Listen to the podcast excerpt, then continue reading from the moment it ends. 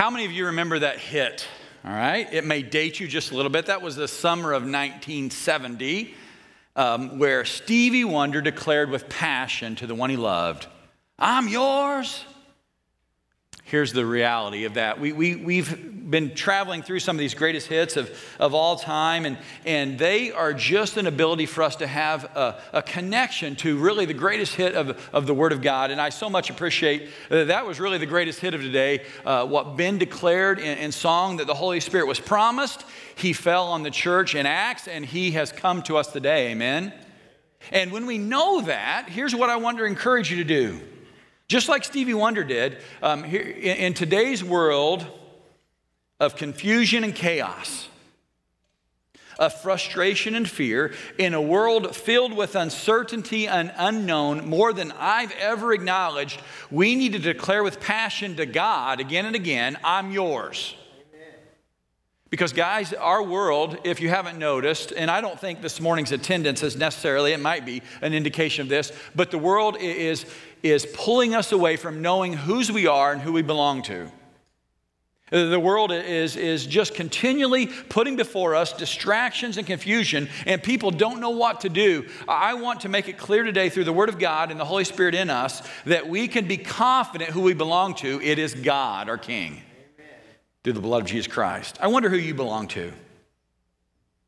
If you're a person who's been saved by the grace that Dee talked about in communion, that just pours on, the God out of his kindness and his mercy pours on his love and his forgiveness, then you belong to God. He has claimed you as a son or daughter, and we need to live like it.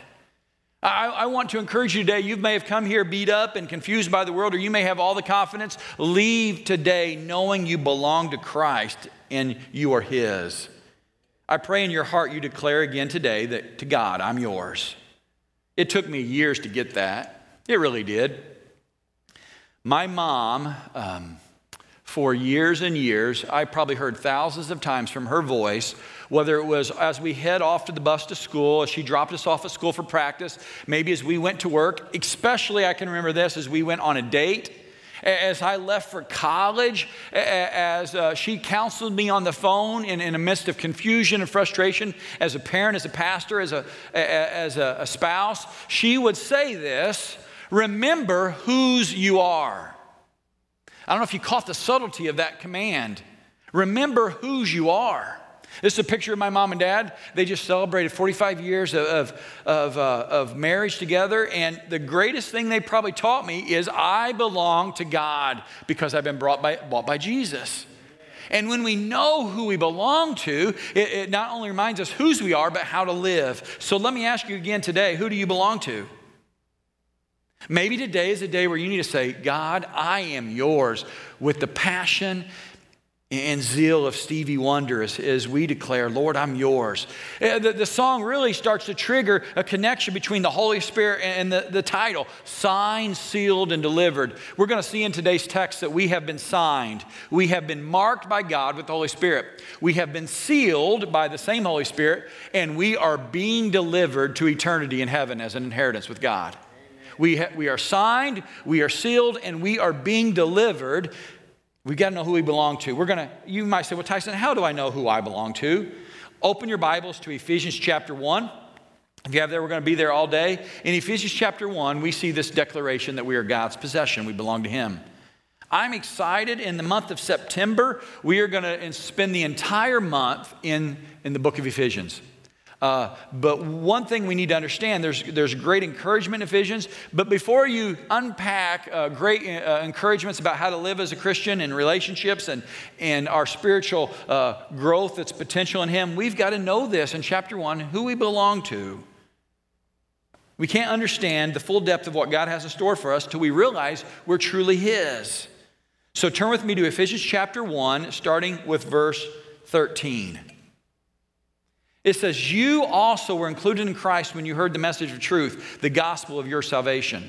So we can pause right here for a second. You were included in Christ as, as a brother or sister in Christ when you heard uh, about the good news of Jesus and you received it, when you believed it. It. Look what it says. When you believed. Here's the good news. Jesus died for you because God loved you enough that he sent his one and only son to live a perfect life, to be the atoning sacrifice for your sins. Jesus paid the price. That's the good news. And he continues to pour on mercy and grace. And when you believed, you were marked in him with a seal. So, so this is the idea of a mark of God. It's his signature on you. You've been, you've been signed for, you have been marked, and you have uh, been sealed with a promise, the Holy Spirit. Who is this Holy Spirit? A deposit guaranteeing our inheritance unto the redemption of those who are God's possession, to the praise of his glory. Paul is saying here, you are God's possession, and he has marked you with the seal, and you are being delivered, and you can be confident of that. You may be thinking, Tyson, what's God doing in this world today? He is doing the same thing he's always doing. He's preparing his people, saving his people through Jesus, and bringing us to the point where we'll inherit eternal life to be with him forever. Nothing's changed. Amen. Whether it's cancer or COVID that takes you, or, or, or just good old age, if you are in Christ, you're alive. Amen? Amen? Jeff's here this morning. His dad passed away, I think, yesterday. His dad is secure through Jesus Christ. We need to be praying for the Tischauer family. Guys, uh, you may have lost someone, and I apologize if I don't know that now, but if they're in Christ, they're secure. You, you've been marked, and you are God's possession. Some of you may be thinking, but I don't understand this Holy Spirit thing. I grew up in a time in the seventies where we studied the King James Version, and it talked about the Holy Ghost, and that even had me more concerned. Guys, the Holy Spirit is a blessing. And instead of we asking the question what he is, we need to understand who he is. The Bible says this, the Holy Spirit, who is a deposit. He's not some program or some uh, uh, device. He is a person. Amen. He is uh, the third part of the Trinity. The Holy Spirit is part of the Trinity. And this is not something out of the Matrix movie. If you connected with uh, Stevie Wonder, you might not get the Matrix uh, uh, connection there. But that's a whole nother thing, okay? But here's the reality. The, the Holy Spirit is a part of the Father and the Son. He, he, they're three in one. And, and it's, it's said in Scripture that it's a promise to us. Look what it says in Acts chapter two. This is something we lean all the time, but it's such a rich verse. The, the, the people are saying, what, what should we do to be saved? Peter just presented the good news to them about Jesus dying for them and, and raising from the dead. And they say, what should we do to be saved? He says, repent and be baptized. Jesse talked about this repentance last week. Here's a beautiful thing. When you repent and are baptized, here's the promise. Every one of you in the name of Jesus Christ for the forgiveness of your sins, and you will receive the gift of the Holy Spirit. The promise is for you and your children and all those who are far off, for all whom the Lord our God will call. You might say, well, I've never repented or baptized. He's calling you today. Whether you're online, this may make it to online, this may make it to the radio, uh, or you're here in person right now, if you haven't responded to Christ and, and you believe in that good news, he wants to mark you with the Holy Spirit. Repent and be baptized. And he's going to change your life. How does he work in your life? We're going to look at some basic principles of how the Holy Spirit works in our life. The first one is this, and I love this. The Holy Spirit is God's signature on us. We talked about this a little bit. It's his mark declaring that we are his. The word says that when we believe and we repent and baptize, he marks us, he signs for us, saying that we are his possession. Uh, Paul explains it this way, that when, in the same chapter, that when he marks us, when he chooses us, he adopts us as sons and daughters. You are a son and daughter of the King. Amen. And you are marked with him. And the Holy Spirit is that signature showing ownership. So here's, here's the thing, it's a done deal, you belong to him. If he signs for you, you're his. Over the years, I put my signature on a number of things that were very important. I, I can think back to, do you remember when you had to have your mom sign or dad sign for your report card, and then you had to sign as well? I mean, some of us went through that. I can remember signing for uh, insurance forms. Uh, uh, my first car that I bought, I had to went to the bank and, and s- signed a note. I remember signing closing documents on our house. Baptismal certificates get, get me encouraged every time I sign a baptismal certificate. I remember uh, signing for uh, contracts of work agreements and ministry and, and missions events. But the two things that really get me fired up uh, thinking about the memory of signing them, the first is this, my marriage license. I took an entire afternoon off of work during my internship in Streeter, Illinois, because Tiffany and I were going to go to Ottawa to, to the county seat to get our marriage license. I took an entire afternoon off. We, I was I can remember, literally remember going in there, I wonder if I'm going to qualify. You know, I was like, I didn't know what this was about. We went in there, Two minutes later, we're back in the car holding this marriage license. I looked at Tiffany, I was like, that was too easy. There, there's something about this that, that I thought was a little bit more mysterious, a little bit more invested. Guys, they'll let about anybody get married. Have you noticed that? But I still cherish the day that we signed that document saying that we're moving forward and becoming one as husband and wife. Another thing that really fires me up when I think about my signatures was the adoption process for Daley. Uh, the, the, the marriage license process took just a little just a little amount of time, but I, I literally believe that Tiffany and I signed our signature saying we desire to have Daley in our family, we desire to be her mother and father, we desire her to be our daughter hundreds of times in the process of eighteen months. The adoption process is extreme. It's ironic. We'll let anybody get married, but, but we, we make people work so hard to adopt, but God has worked hard to adopt us. And over those eighteen months and those signatures, it gave me great joy every time I signed my name, desiring to say, I want to be the father of that little girl. Guys, God has signed for you, and he says, I want to be your father, Devin. I want to be your father, Joyce, Barb. I want you to be a part of my family, and I'm signing my name in the form of the Holy Spirit that, that I'm yours and you're mine, and it's a big deal. We can have confidence in that. During biblical times, the owner or, or a person of authority would often take a signet ring. Here's a picture of what a signet ring probably looked like.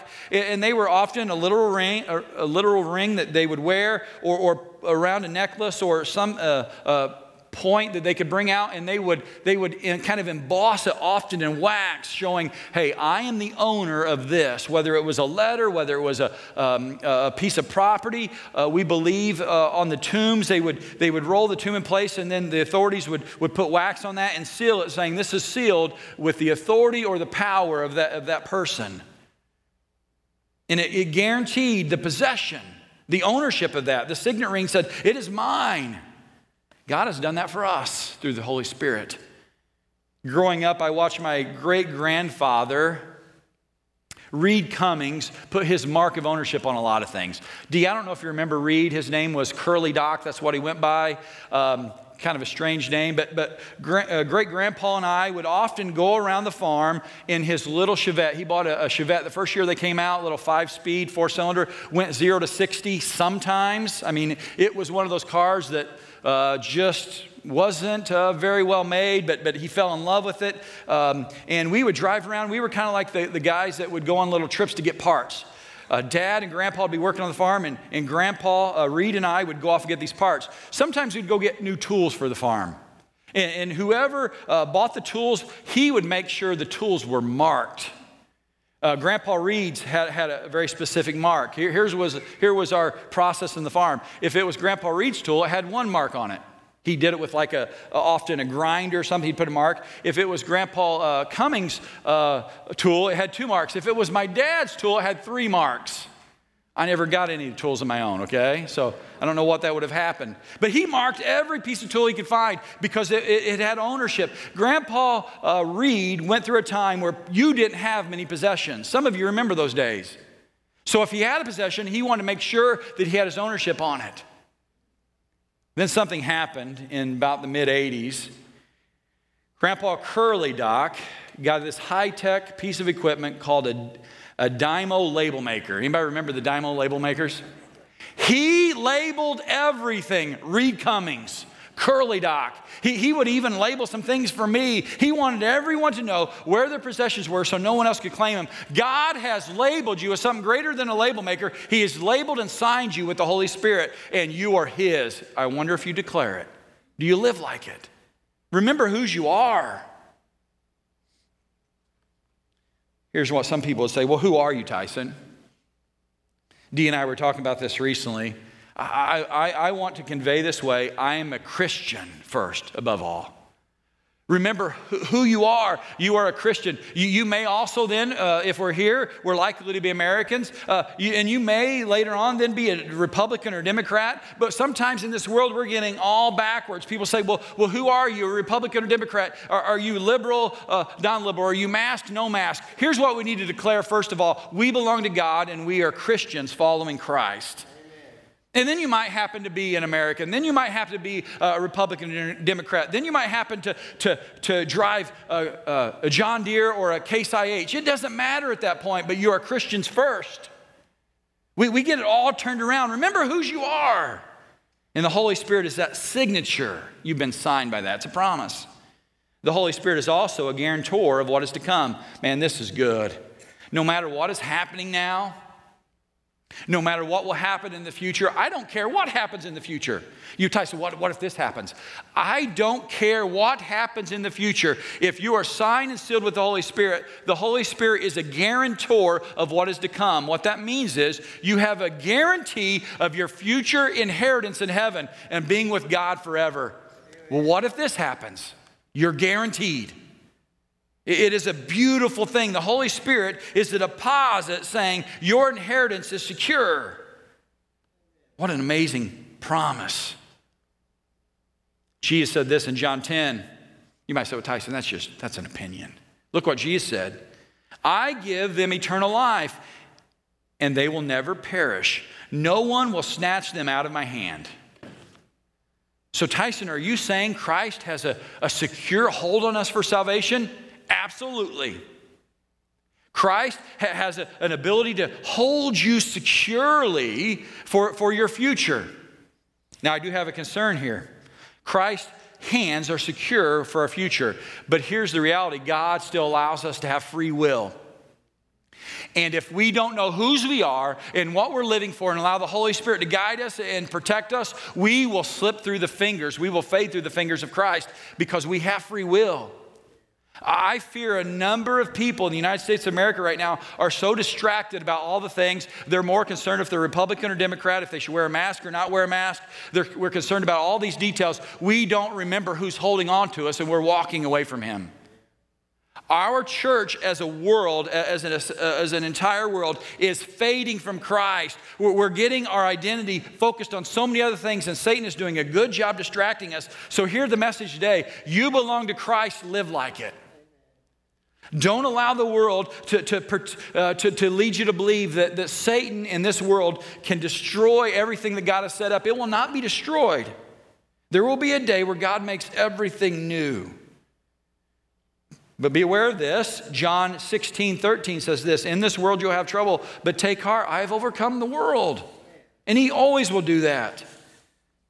Allow the Holy Spirit to keep you convicted, like Dee said.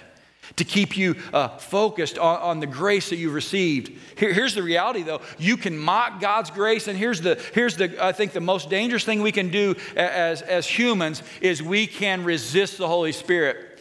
If we have the Holy Spirit and then we grieve Him, we turn away from Him instead of sin. We are on our own, and where are we headed then?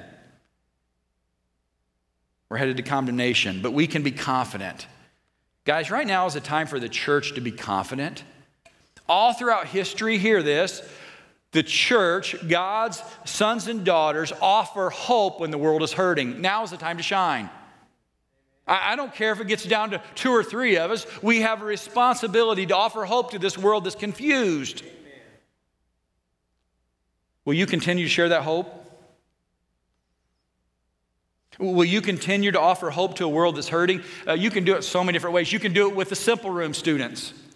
Uh, you can do it with uh, you, the people that live in your community, uh, the kids trying to go back to school. Uh, I'm thinking of a number of you this morning as I was preaching this, uh, practicing. Here's the reality. There's a number of parents and, and, and students who don't know what they're going to do after, like, when they get out of school in the afternoon because mom and dad are still working. Maybe you live next door to a, a, a young family and there's a boy or girl that lives with them. Why, why don't you come and, and be their, their daycare provider if you're retired?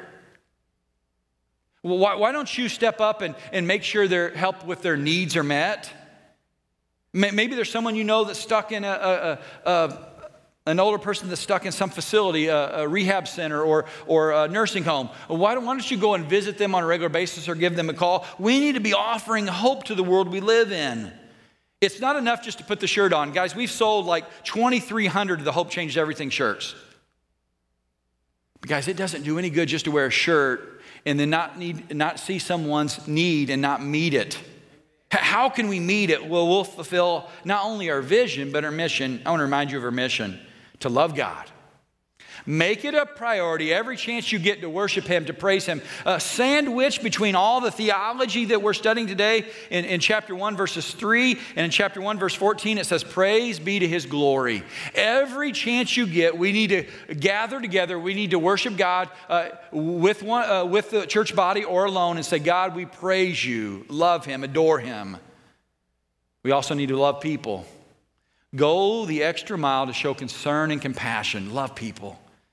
And, and finally, serve all. Do something to make a difference. Meet a need. Because God's got a purpose. Look at his purpose again in the same chapter, verses nine and ten. It says, God made known to us the mystery of his will according to his good pleasure, which he purposed in Christ to be put into effect when the time, when the times reach their fulfillment, to bring unity to all things in heaven and on earth and to in heaven and on the earth under Christ. God's purpose is the same as it was when he wrote this passage to the Holy Spirit. His purpose is to bring unity under Christ. You know what the world offers right now, if you haven't noticed? Disunity. And there's a day where God's saying, when the times are fulfilled, I'm going to bring unity. I'm going to bring everyone under Christ. Does that mean all people be saved? No, unless they've claimed Christ uh, before he returns, there will be no salvation. But there will be a time when the times are fulfilled, when everyone's brought under Christ. Notice this passage says the times. It doesn't say a time. It doesn't say uh, on this date, you know, uh, uh, December twelfth, twenty twenty, God's going to return. No, he says when the times are fulfilled, when, when the world has, has run its course, I'm going to bring everything back under unity under Christ. You might say, well, Tyson, are we in the end times? Absolutely. The very first sermon I preached uh, at the beginning of this COVID crisis, when no one was in this room and I looked only to that camera and that camera, was this: we are in the end times. The end times, I believe, were, were initiated when, when Jesus went into heaven. He says, I'm going to send a helper. I'm going to send the Holy Spirit. And when the Holy Spirit came upon the church, the end times in, in their full process began.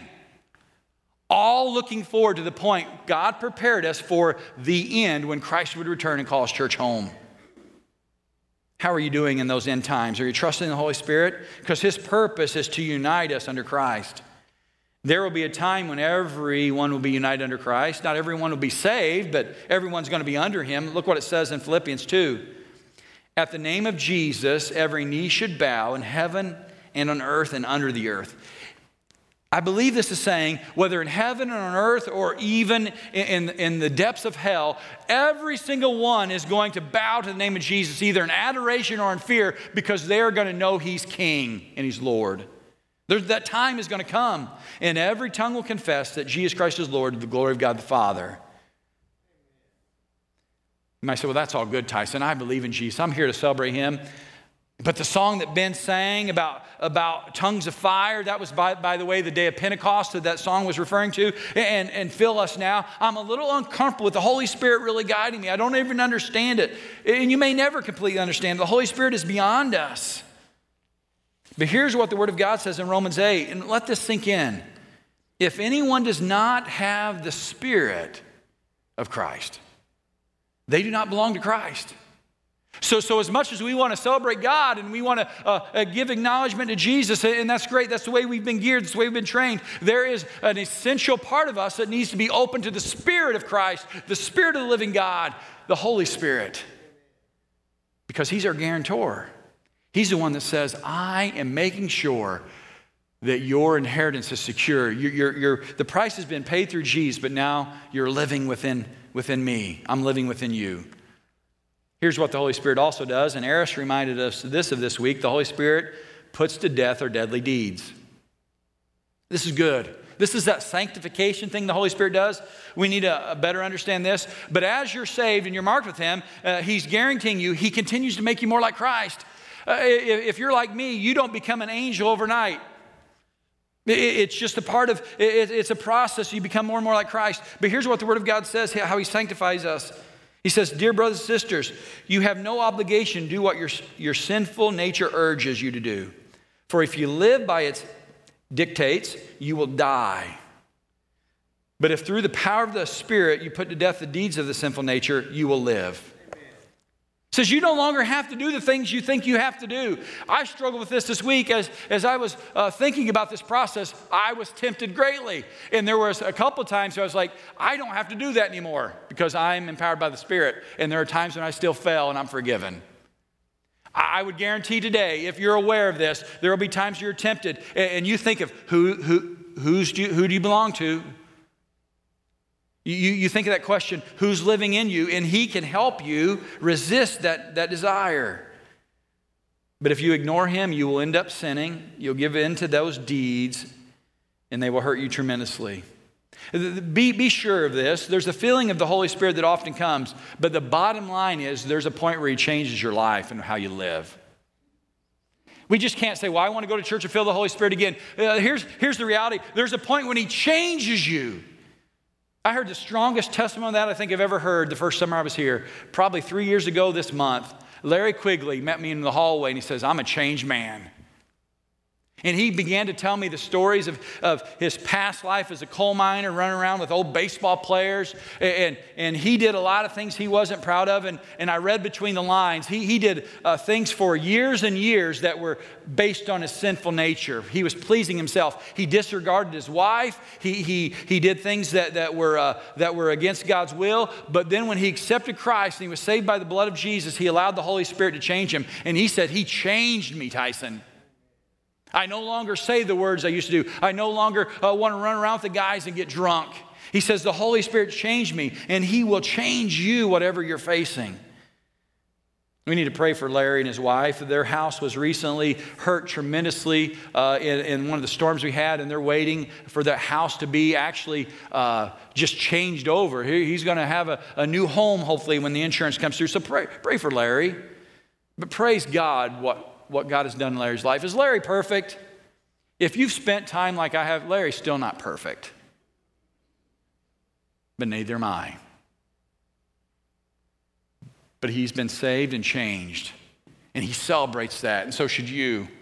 The Holy Spirit also helps us know how to pray. Dee's the one who highlighted this for us this week. Here's what the Word of God says in Romans eight. In the same way, the Spirit helps us in our weakness when we don't know how we ought to pray or what we ought to pray for, but the whole, but the Spirit himself intercedes for us with wordless groans. And he who searches our hearts knows the mind of the Spirit because the Spirit intercedes for God's people in accordance with the will of God. How else would you want to pray? Dee's pretty wise. You might be like, I can't believe Dee doesn't know how to pray. Dee's no, Dee know how, knows how to pray most of the time. But you know Dee's uh, strongest prayers, I believe, are the ones that are guided by the Spirit. Not just by knowledge and not just by uh, uh, experience. B- but my prayers and your prayers are, are the most impactful when we pray in accordance to God's will led by the Holy Spirit. So when you don't know how to pray, don't stress out, but pray. Say, Spirit, lead me. In a couple weeks, we're going to have a prayer walk for the school. We do it every year, and I'm I'm a little bit ashamed uh, to admit there are years where there's been twelve or twenty people there. Guys, our school needs prayer. Now, you can pray at home, or, or you can pray with us as we walk around the school and, and we uh, spend time in specific prayers, but we need to be praying for our teachers, for our administrators, for our parents, for our students like never before, because it is confusing to be in public education. It's confusing to be uh, in homeschool, private school. We need to be praying for our students. And let the Spirit lead us in that. Ben reminded us of this one.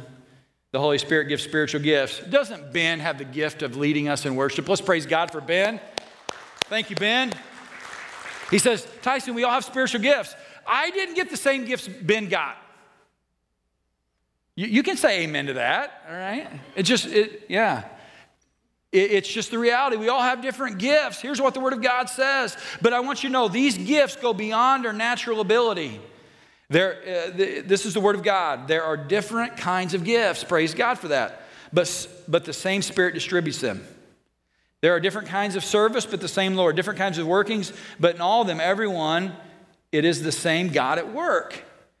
Now to each one, the manifestation of the Spirit is given for the common good. Here, here's the thing you might say, well, is, is this a spiritual gift? If it doesn't build up the entire body of Christ, if it's not for the common good, it's probably not a spiritual gift. It's just you showing off. Some people say, well, I've got this spiritual gift. Well, how's it building up the common good of the body of Christ? If it's showing off, it's just showing off. To the one he has given the spirit of wisdom, to another the message of knowledge by the means of the same spirit, to another faith of the same spirit, to another gifts of healing by one spirit, to another miraculous powers, to another prophecy, to another distinguishing between spirits, to another speaking in speaking in different kinds of tongues, and still to another the interpretation of those tongues. Those two things need to go together. All of these are a work in the same Spirit. He distributes them to each one just as He determines. So you know who gets to determine what gifts we get? The Spirit. And they're for the common good, and they're all different. So you're like, Tyson, I don't have any of those gifts you just read through. There's days when I don't have those gifts either, any of them. But don't feel bad that the Word of God uh, describes over twenty different spiritual gifts. You might say, well, Tyson, what are your gifts? Some of them are in this next, next passage, and yours might be as well. Look at Romans chapter twelve. We have different gifts. Same, same message, they're different gifts according to the grace given us in each of us. If your gift is prophesying, then prophesy in accordance with your faith. If it is serving, then serve. If it's teaching, then teach. If it's encouraging, then give encouragement. If it's giving, then give gener- generously. If it's, if it's to lead, do it diligently. If it's to show mercy, do it cheerfully. Here, here's the overarching emphasis I see here. If you have a gift, use it. Use it. One of my gifts is teaching God's word or preaching. Using uh, the word to admonish, to encourage. That is a spiritual gift I know, because as a junior in high school, I couldn't even get through a two-minute uh, social studies oral presentation. Uh, my lips would begin to quiver. I, I couldn't speak. Uh, I think the teacher gave me a passing grade just because I knew I put in the work. But then God began to use me and strengthen me with a gift to, to communicate His word to, to the common good of the body of Christ. So I want to acknowledge well, my spiritual gift, as much as anything, on a regular basis is teaching His word. And it is not natural. Uh, here's one of the most beautiful things. When you have a gift that's just not natural, when it takes you beyond your comfort zone, when it has to be something God is doing in you, that's when He's going to do, I believe, the biggest work, because it's Him doing it, not you. Praise God for spiritual gifts. I wonder what your gift is, and are you using it? Right now in twenty twenty, I want to end with this last thing that the Spirit does, but there's about a dozen more that He does to our lives. But in twenty twenty, I believe what we started the, the morning off with is Paul's prayer that we would be filled with joy by the Holy Spirit. The Holy Spirit fills us with joy and hope. Some people would say, well, Tyson, how do you live with hope in twenty twenty in the midst of COVID, in the midst of all the questions? Here's the, here's the reality. The only way I believe we can live with hope on most days is through the power of the Holy Spirit. Uh, Brie testified to this in staff meeting this week. There was a, a, a day where she was coming into contact with people, and for whatever reason, her life displayed that she had hope. It went much further than the T-shirt. And, and she uh, was asked, how do you have joy? How do you have peace right now? And she had to testify it was the Holy Spirit, because nothing else made sense. Here's what Paul says to the, the church in Rome who's going through a tragic time. Chaos was all around, and it had nothing to do with covid nineteen. But Christians were being murdered. Christians were being uh, crucified. Christians were being burned at the stake. And here's what Paul says. May the God of hope fill you with all joy and peace as you trust Him. Guys, they were going through uh, times like we can't even imagine. He says, as you trust Him, let hope and joy well up inside you, so that you may overflow with hope by the power of the Holy Spirit. My prayer is that you would overflow with hope and joy. And people would come to you and say, hey, how, how are you so confident right now? You say, well, I know who I belong to. I'm a son and daughter of God, and my hope is filled and overflows through the Holy Spirit. And you can enter into conversation with them. Here, here's actually my challenge for you this week. Uh, you, you would look for an opportunity for someone to say, what, what's different about you? And you would begin to tell them about how God has saved you, how Jesus Christ laid down His life, and how the Holy Spirit gives you encouragement and peace right now, that you have truly been signed, sealed, and delivered. You may not use those exact words, but you would testify to what the Holy Spirit's doing in your life. I wonder if you're ready. Here, here's the reality. God has saved you. He has sealed you with the Holy Spirit, and you're to live for Him with the anticipation that Christ is returning. We're going to sing one more song today. And it declares that we're going to be a church, we're going to be people that are ready for Christ to return. And the only way you can be ready is not only that you're saved by Jesus, but you are filled with the Holy Spirit. And then you can say, we're ready, and we're living for you. We, we are on fire for you, and we're pointing people to you, God. Remember whose you are and live like it. Let's pray. Father in heaven, we thank you for Jesus. Father, we thank you that you've marked us with this, the signature of the Holy Spirit. You've sealed us, and we're being delivered into our future inheritance. Lord, right now, we're going to declare with our voices that we're ready for you. We're ready for Jesus, and we're going to bow at his feet, and we're going to declare that he's the Lord of lords and Kings of kings, and we're going to be united under him forever and ever, and we give you praise. In Jesus' name, amen.